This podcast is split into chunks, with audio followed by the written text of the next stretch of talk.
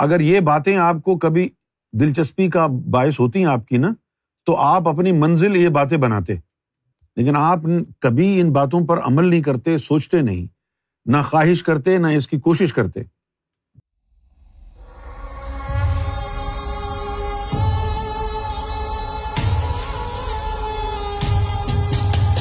ایک عام جو مرید ہوتا ہے، مرشد کو اس کا کچھ نہیں پتا۔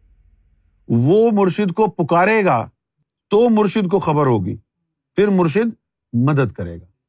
یا پھر مرشد کو خود خیال آئے کہ دیکھو اخلاق کیا کر رہا ہے، تو پھر اس کا حلیہ سامنے آ جائے گا۔ لیکن منظور نظر کس کو کہتے ہیں؟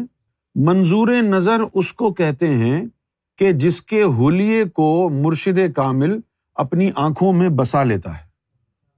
مرشد کامل کی آنکھوں میں ہر وقت اپنے اس مرید خاص کا حلیہ رہتا ہے۔ بھلے مرشد اس کا سوچے یا نہ سوچے۔ تو اب اس کا فائدہ کیا ہوا؟ کہ مرشد کی آنکھوں میں آپ کا حلیہ ہے تو چوبیس گھنٹے مرشد کی نظروں کا فیض ہو رہا ہے۔ اچھا پھر جب مرشد کامل جو ہوتا ہے وہ کسی کو منظور نظر بناتا ہے تو اس بندے کے حلیے کو اپنی آنکھوں میں بسا لیتا ہے۔ اور اپنا تصور مرید کی آنکھوں میں ڈال دیتا ہے۔ تاکہ یہاں سے مرشد اس کے حلیے کو دیکھے، تب بھی اس کو فائدہ۔ اور وہ بندہ مرشد کو دیکھے، تب بھی اسی کو فائدہ۔ اچھا جو منظور نظر ہوتا ہے، مرشد چوبیس گھنٹے اس کو دیکھتا ہے۔ صبح سے شام اس کی نظروں میں ہے۔ اس کو اگر کوئی پریشانی، کوئی مصیبت آ گئی، اس کو دعا کرنے کی ضرورت نہیں ہے۔ کیونکہ اس کا حلیہ مرشد کی آنکھوں میں ہے، مرشد فوراً دیکھ لیتا ہے۔ یہ ہوتا ہے منظور نظر۔ یہ ہوتا ہے جس کو دراصل بنیادی طور پر اس کو کہتے ہیں کہ نظریہ نظر البشر۔ اس نظریے سے فیض لینے والوں کی بنیاد یہاں سے ہوتی ہے کہ حلیہ جو ہے مرشد کے آنکھوں میں آ جائے۔ پھر اس سے بڑا مرتبہ ہوتا ہے فناف شیخ کا۔ فناف شیخ کون ہوتا ہے؟ فناف شیخ وہ ہوتا ہے کہ سب سے پہلے مرشد جو ہے، اس بندے کے نفس کو پاک کرتا ہے۔ یہ کام ایک دو منٹ میں نہیں ہوتا۔ ایک دو دن میں، ایک دو مہینے، ایک دو سال میں نہیں ہوتا۔ اس کے باوجود بھی کہ اگر کوئی مرشد ایک لمحے میں نفس پاک کرنے کی طاقت رکھتا ہو، تب بھی ایک لمحے میں وہ پاک نہیں کرے گا۔ کیوں نہیں کرے گا؟ اس لیے کہ آپ کو نفس جو ہے، آپ کا جو نفس ہے اس میں قوت برداشت نہیں ہے۔ لوگ کہتے ہیں کہ بھائی کھڑے کھڑے انہوں نے جو ہے ساری ساری راتیں عبادت کی، اتنی نمازیں پڑھی، اتنا یعنی مجاہدہ کیا، اتنی ریاضت کی۔ یہ مجاہدے، یہ ریاضتیں قرب الہی کے لیے نہیں ہوتی ہیں۔ یہ صرف اور صرف اپنے اندر باطن کے ضرف کو بڑھانے کے لیے ہوتی ہیں۔ اچھا ایک ضرف تو اس طرح بڑھتا ہے، دوسرا ضرف یہ کہ اگر کوئی آپ کے اوپر مصیبت آ گئی اور آپ ثابت قدم رہے کہ بھائی سرکار دیکھیں گے۔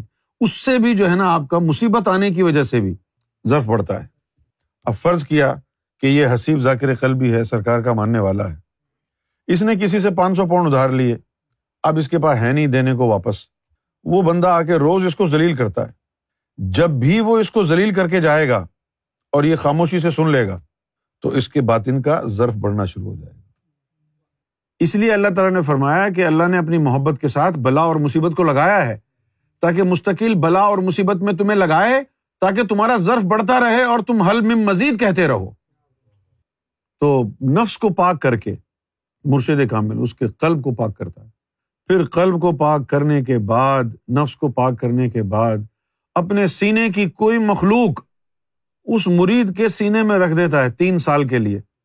وہ جو لطائف سینے کے ہوتے ہیں پانچوں وہ مرشد کے اس مخلوق کے صحبت میں تین سال رہتے ہیں۔ تمہارے سینے میں مرشد کا مخلوق آئی ہوئی ہے۔ تو وہ تو مرشد کے رنگ میں رنگ جائیں گے نا۔ پھر تین سال بعد وہ مخلوق مرشد کی واپس چلی جاتی ہے اور اپنا رنگ چھوڑ جاتی ہے۔ اس رنگ کو مرشد کی محبت کہتے ہیں اور اس بندے کو فناف شیخ کہتے ہیں۔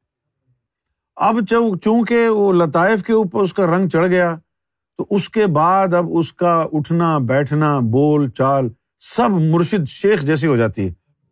لوگوں کو یہی گمان ہوتا ہے کہ یہ شیخ ہی بیٹھا ہوا ہے، اگر آنکھ بند کر لیں تو۔ یہ ہے فناف شیخ۔ ایک ہوتا ہے بقا بل شیخ۔ بقا بل شیخ وہ ہے کہ شیخ کی سینے کی کوئی مخلوق مستقل آ کے اس کے سینے میں ٹھہر گئی۔ اب اس کی اپنی زندگی، اپنا حساب کتاب سب ختم ہو گیا۔ اب وہ مرشد کے ساتھ بقا حاصل کر گیا۔ خواجہ باقی بلّہ سے ان کے ایک مرید نے پوچھا کہ باقی بلّہ کا کیا مطلب ہے؟ تو انہوں نے کہا کہ جب میں مر جاؤں تو گھوڑے پر سوار ایک شخص حجاب ڈالے اپنے چہرے پر، میری نماز جنازہ پڑھانے کے لیے آئے گا۔ جب وہ نماز جنازہ میری پڑھا لے اور واپس جانے لگے تو اس سے پوچھنا یہ سوال۔ تو جب ان کا انتقال ہوا وہ مرید جو تھا، انتظار کر رہا تھا اس گھڑ سوار کا، وہ آیا۔ اس نے نماز جنازہ پڑھائی اور واپس جانے لگا۔ تو مرید نے روکا کہ مجھے آپ سے ایک سوال کرنا ہے۔ میں نے اپنے مرشد سے یہ سوال کیا تھا۔ انہوں نے کہا کہ بھائی ایسے ایسے ہوگا تو مجھے آپ اس کا جواب دیں کہ بقا بلّہ کون ہوتا ہے۔ تو انہوں نے حجاب ہٹایا تو مرید کی چیخ نکل گئی کہ گھوڑے پر جس نے نماز جنازہ پڑھائی باقی بلّہ کی، وہ خود بھی باقی بلّہ تھا۔ اسی طرح یہ ہوتا ہے بقا بل شیخ۔ وہ تو تھا فنا فل شیخ۔ یہ ہے بقا بل شیخ۔ اس میں اس کی مخلوقیں مرشد کی اندر آ جاتی۔ اب وہ جو اندر آ جاتی ہیں، مرشد کی مخلوق جو اندر آتی ہے، اب ایک نیا پروسیس شروع ہوتا ہے۔ اب وہ کیا ہے؟ وہ جو فنافی شیخ والا قصہ تھا، اس میں تو مرشد کے سینے کی کوئی مخلوق آئی، تین سال رہی اور واپس چلی گئی۔ لیکن جب یہ بقا والی بات آتی ہے تو پھر کچھ اور ہوتا ہے۔ پھر کیا ہوتا ہے؟ مرشد کی وہ چیز تیرے اندر آتی ہے اور تیرے سارے لطائف کو جلا دیتی ہے۔ اور وہ جو مرشد کی وہ مخلوق ہے، اس کے اپنے لطائف ہوتے ہیں ساتھ۔ اس مخلوق کے پھر لطائف اس بندے کے لطائف کی جگہ جم جاتے ہیں۔ من تو شدم تو جا شدی تاکس نہ گویت باد ازی وہ جو بلے شاہ نے کہا رانجھا رانجھا کر دے نہیں، میں آپ ہی رانجھا ہوئی۔ یہ اس کے لیے ہے۔ یہ فنافی شیخ کے لیے نہیں ہے۔ یہ اس کے لیے ہے جو بقا میں چلا گیا۔ اب یہ جو بقا والی چیز ہے، یہ کن کے لیے ہے؟ یہ ان کے لیے سرکار نے نکالی ہے جن کو زم کرنا زم کرنے کے لیے یہ کرنے کی کیا ضرورت تھی؟ ضرورت یہ تھی زم کرنے سے پہلے کہ اس کے سینے میں مرشد کی جو حقیقی صحبت ہے اس کا اثر چلا جائے تاکہ آخر میں جب زم کرنے کی باری آئے اور عکس اتارے اس کے سینے میں، تو اس کے سینے کو ظرف اور تاب مل چکی ہو۔